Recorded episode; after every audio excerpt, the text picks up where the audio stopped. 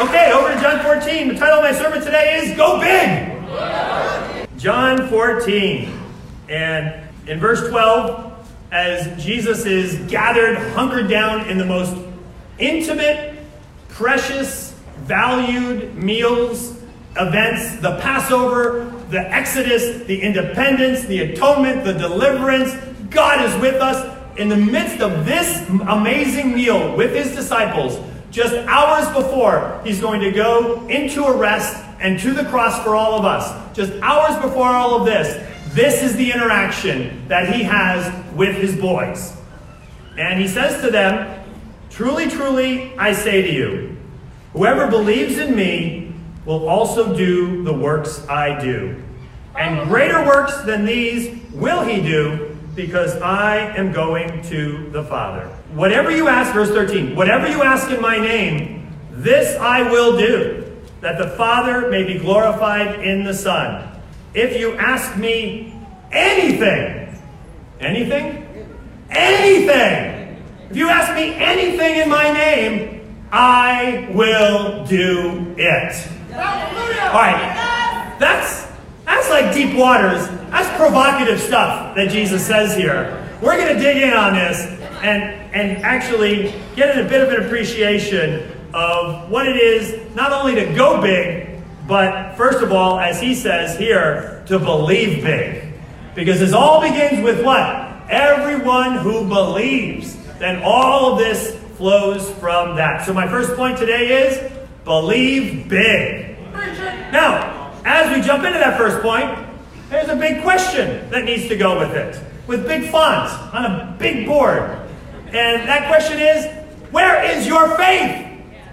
As you walk in here today, this beautiful Sunday morning, not so beautiful, on this Sunday morning, here you are, sitting here, gathered together, worshiping the Lord. Where is your faith? Now, if you're like me, you hear that question and you immediately start to kind of get some sort of a tachometer thing going, right? I just saw Ford versus Ferrari last night, so these analogies may come out without me even realizing.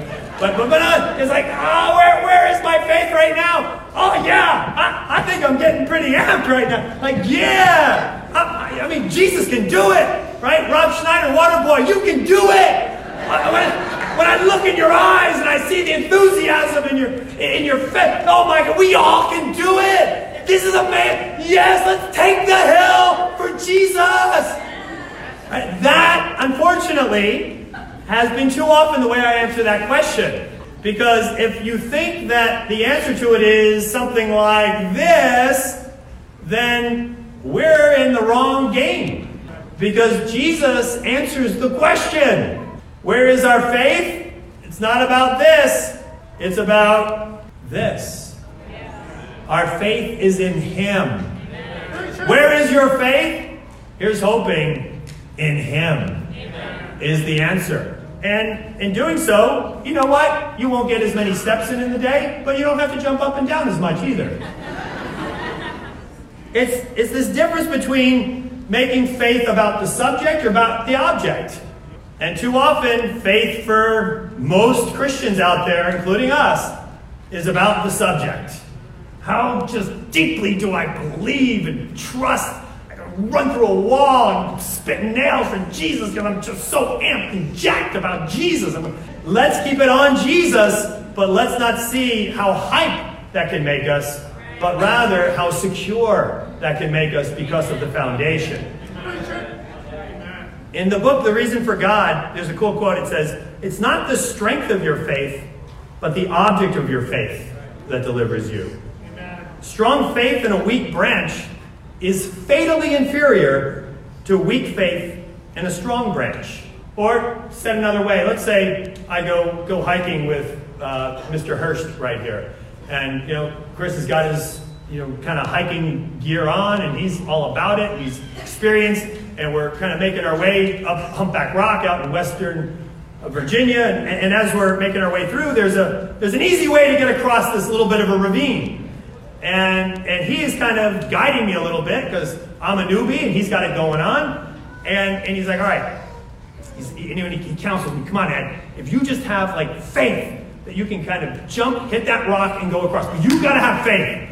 You do this half-heartedly, ain't nothing going to go right. And I'm like, I don't know. I'm an old man. You're a young man. You know, the, the rock, the rock doesn't look so like, you know, stable to me, a bit precarious there. I don't know. I've got, I've got weak faith. Oh, help me overcome my unbelief. And, and, and so I just, all right, you know what? I'm with you. I'm going to go for it. I may not be where you're at in faith. And, and I certainly don't really have the faith in that rock that you have. But let's do it. And he goes, okay. But, but he goes, you know what? I, I think you can do it, Ed. I believe in you. I believe in it. I believe we're going to do it. Let's do it. And Chris jumps out great skill and amazement and deep faith. Lands on the rock. The rock crumbles and he falls to a hideous death, leaving body parts down the mountain all the way.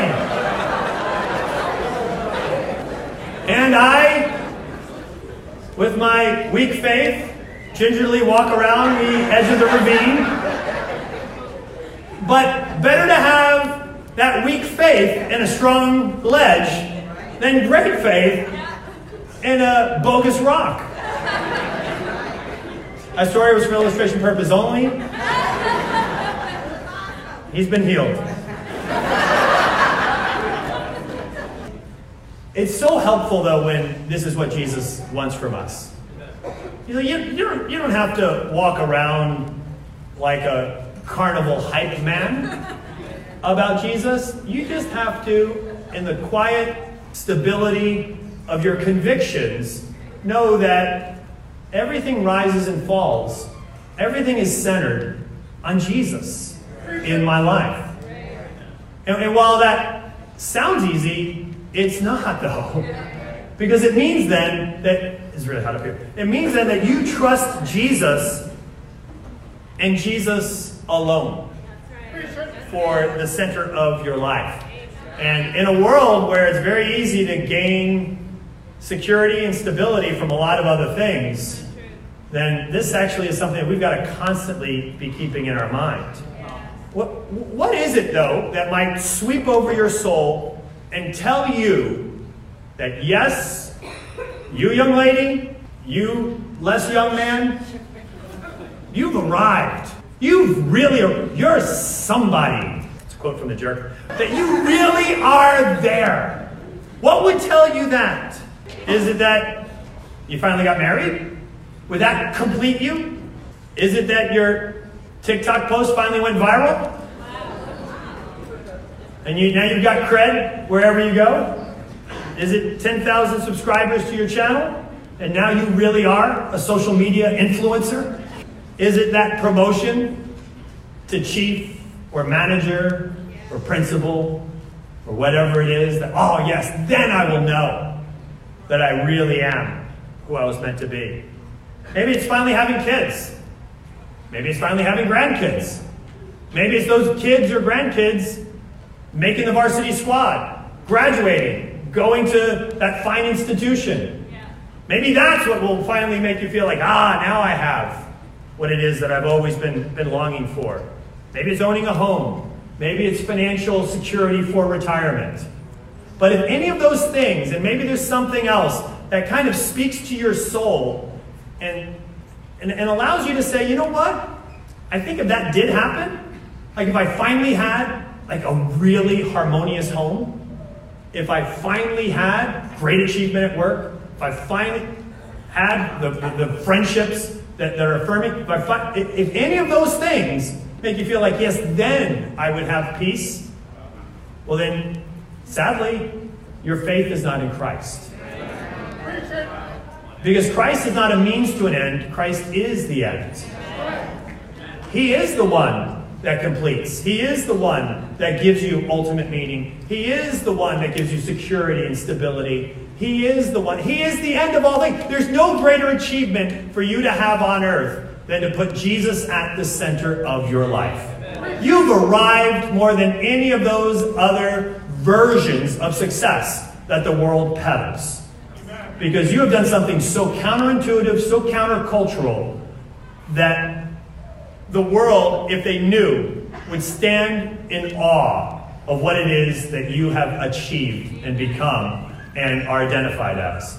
You trust in Jesus. That's right. Where you go to college, where you take your next job, where you buy your home, with whom you spend your time. All of that is informed not by expediency, not by financial gain, but by Jesus. Why'd you end up here in Hampton Roads?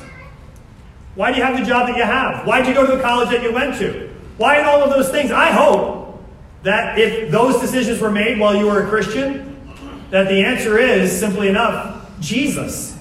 Because then that's a simple indication that that's where the center of my life is.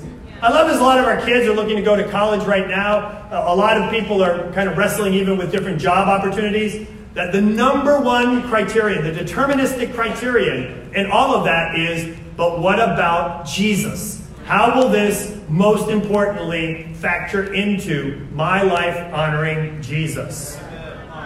And if not, then that thing is an idol. What, what's an idol? It's anything more important to you than Jesus.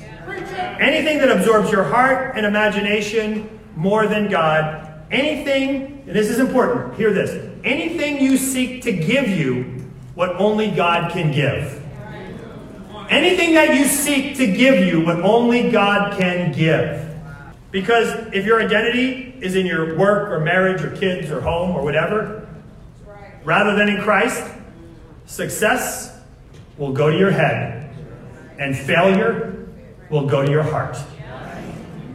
All of that is swept away when it's just Jesus.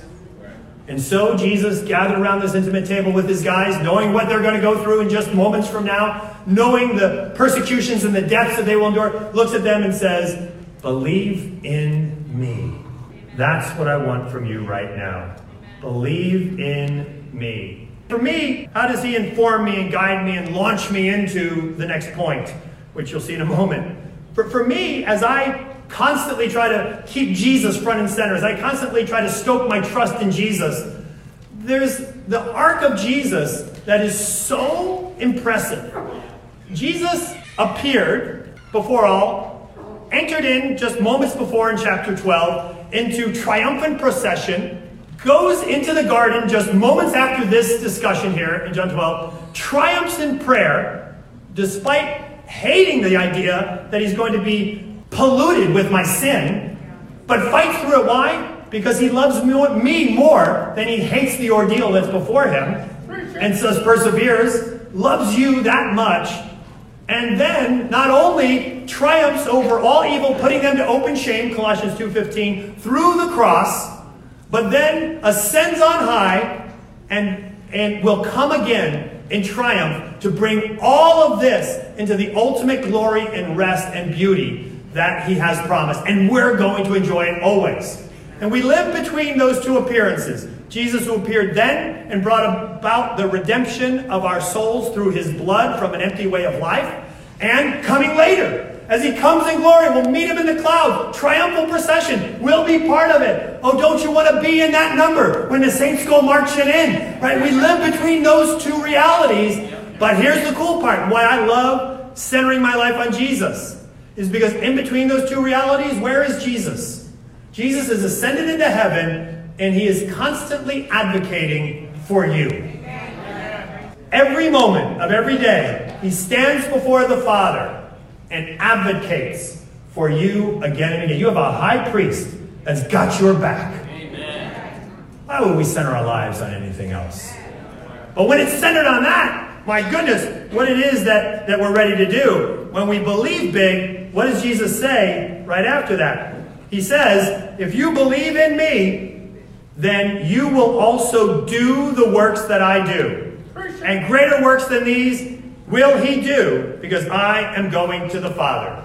Jesus is up there advocating for us right now. Jesus is up there cheering for us right now. Jesus has equipped us by sending us the Spirit. And with all of that, what is it that he says will be the consequence? That we will do. And I think we should be unapologetic for this. We will do work. His work. And matter of fact, we'll do even greater work, he says. So if we believe big, he then says, You're going to do big. No, you're going to do bigger. Bigger than even I have done. And sometimes people are a little bit uncomfortable with when it gets into doing and works and all of that, and thinking, oh, am I going to fall into a, a performance trap here and think that I've got to earn Jesus in my life? You know what? There's nothing about that in this passage. This is about you already are qualified to dare greatly and to be world changers. What is that qualifies you? Your faith. Not this faith or this faith, depending on what movie you saw last night, but the faith that is in Him. The fact that you believe in Him is your bona fide that allows you to have a license to kick down doors in the name of Jesus like a boss and do even greater things. Do big, do bigger. You know, there's a t-shirt I saw that kind of wrestles with this, this idea of, okay, my life in Christ, is it about being or is it about doing? Oh, I, I don't know. I, I don't want to, you know, kind of fall in a trap. So this t-shirt was, was kind of interesting. It had three quotes on it. The first one said, to be is to do. Socrates. The next quote said, to do is to be. Jean-Paul Sartre. And the third said, do, be do, be do. Frank Sinatra. Who is from? Thank you, New Jersey. But Jesus is stating what we all need to be reminded of work completes faith, work completes grace. Work is simply faith expressing itself through love. When we close the loop, everything is reinforced.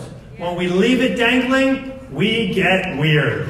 And even though we've had this grace poured upon us, this affirmation that is all ours, when we do nothing with it, when we, oh, all I'm going to do is, I, I don't want to go and do stuff and thus taint the wonders of being saved, not by my works, but by grace. When we don't do anything with it, that creates an incongruity and a lack of integrity that ultimately leads to, to, to something that psychologists have called the imposter syndrome.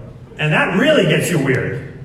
To, to, to be regarded by God as, and, and, and you are no longer who you were. You've been washed, you've been sanctified, you've been justified in the name of Jesus and by the very Holy Spirit of God. You are God's master. That was, by the way, 1 Corinthians 6.11. You are God's masterpiece, created in him to do good works that he has prepared beforehand that you should walk in them. Ephesians 2.10. We're not saved by works, but we're also not saved from works.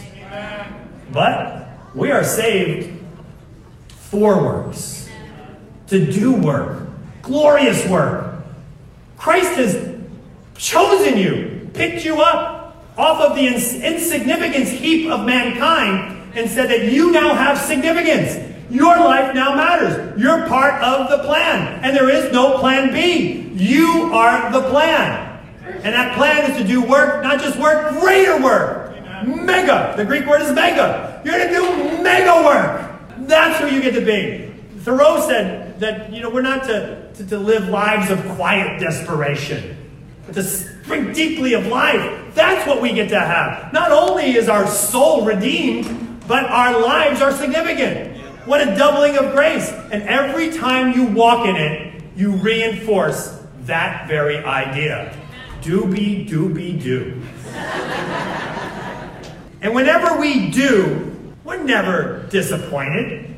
You come back from an evangelistic conversation with a neighbor or a coworker or a fellow gas pumper. You don't, you don't come back from that saying, oh, oh, that was terrible. I talked about Jesus to someone, they were a stranger, and I don't know, it's, it's, it, it's just so dissatisfying. It left me feeling so empty afterwards. Nobody says that! Everybody comes back, hair on fire. It's all true. Jesus is Lord. He died on a tree. We're all redeemed. It's so clear. How do I not see this? It, it's always self reinforcing. So why not live that life to the full? Why not live that life on purpose? It's what Jesus is calling us to here, is to do not just great things, even greater things. and you're qualified for it. Get in the game.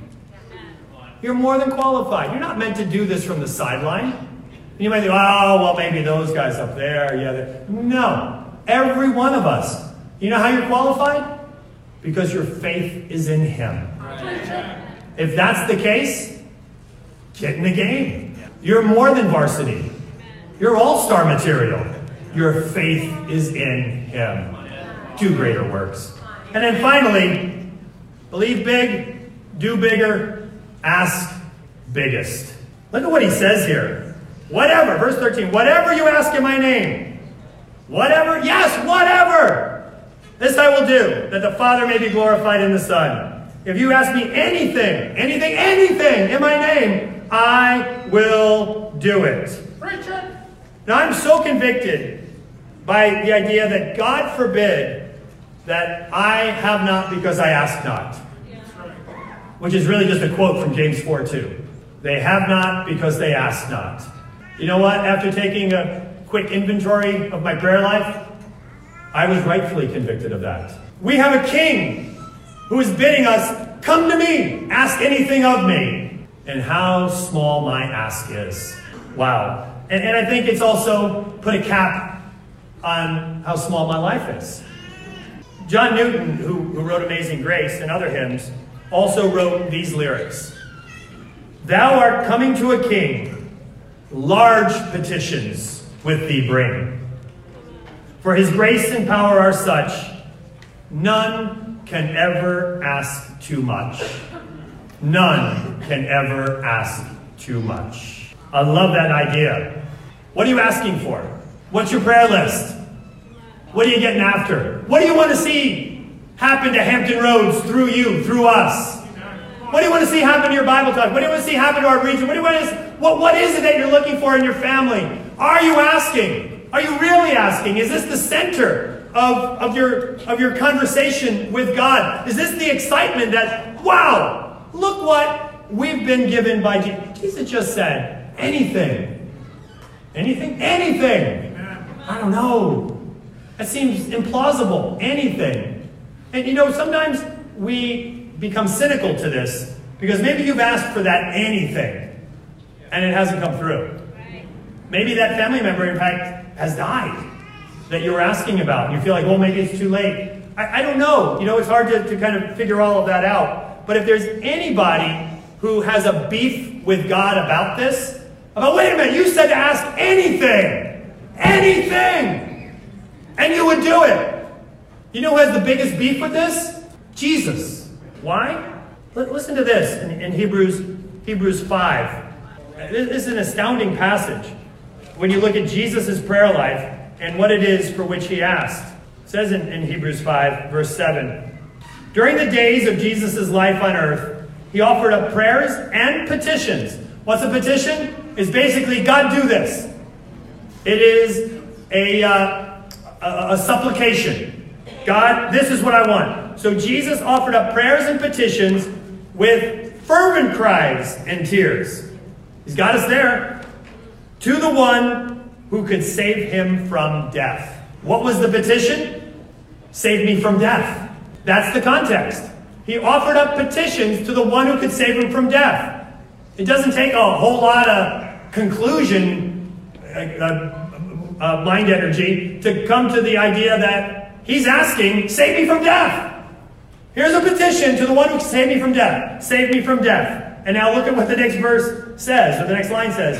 And he was heard. What? What do you mean he was heard? And he was heard because of his reverent submission.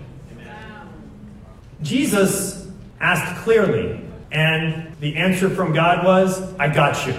I hear you. But yet, there go the nails. There goes the sword. Here comes the crown of thorns. It all came his way. Despite a petition, no, no, no. If it is possible, take this cup from me. He was heard. Here's your cup. He was heard. Here's your death. Why? Because God sees the big picture. For all of us. And God does answer our prayers. I think it's in the book, The Reason for God. It says, God always gives you, oh, it's in the book Counterfeit Gods. God always gives you what you would have asked, what you would have asked for if you knew everything he knows. I'm going to say that again. God always gives you what you would have asked for if you knew everything he knows. You're a piece of the puzzle. He's the dude who painted the whole picture and went at it with a jigsaw and knows how it all goes back together again. God will allow evil even in the world, apparently. As we rail at him, why not? Well, he'll allow evil only to the degree that it brings about the very opposite of what it intends, and no further. And so, in a fallen world where everybody has agency, where we have free will, and God wants relationship, all these weird dynamics play out. But God sees it all. We see a small piece. But we still, nonetheless, are called to ask for anything. And know that if you have a God infinite and powerful enough for you to be angry at Him for allowing evil or not having your agenda laid out, then you must at the same time have a God infinite enough to have sufficient reasons for allowing that evil or for not allowing your agenda to play itself out the way that you think. If you can rail at him for it, then he must have the juice to know what's really going on. And to have, in his infinite capacity, a really, really good plan in place. So, at the end of it, ask boldly. Just ask boldly. Anything. Anything. And, and my goodness, it, it of course says here, in his name. That doesn't mean at the end of your prayer, in Jesus' name, amen.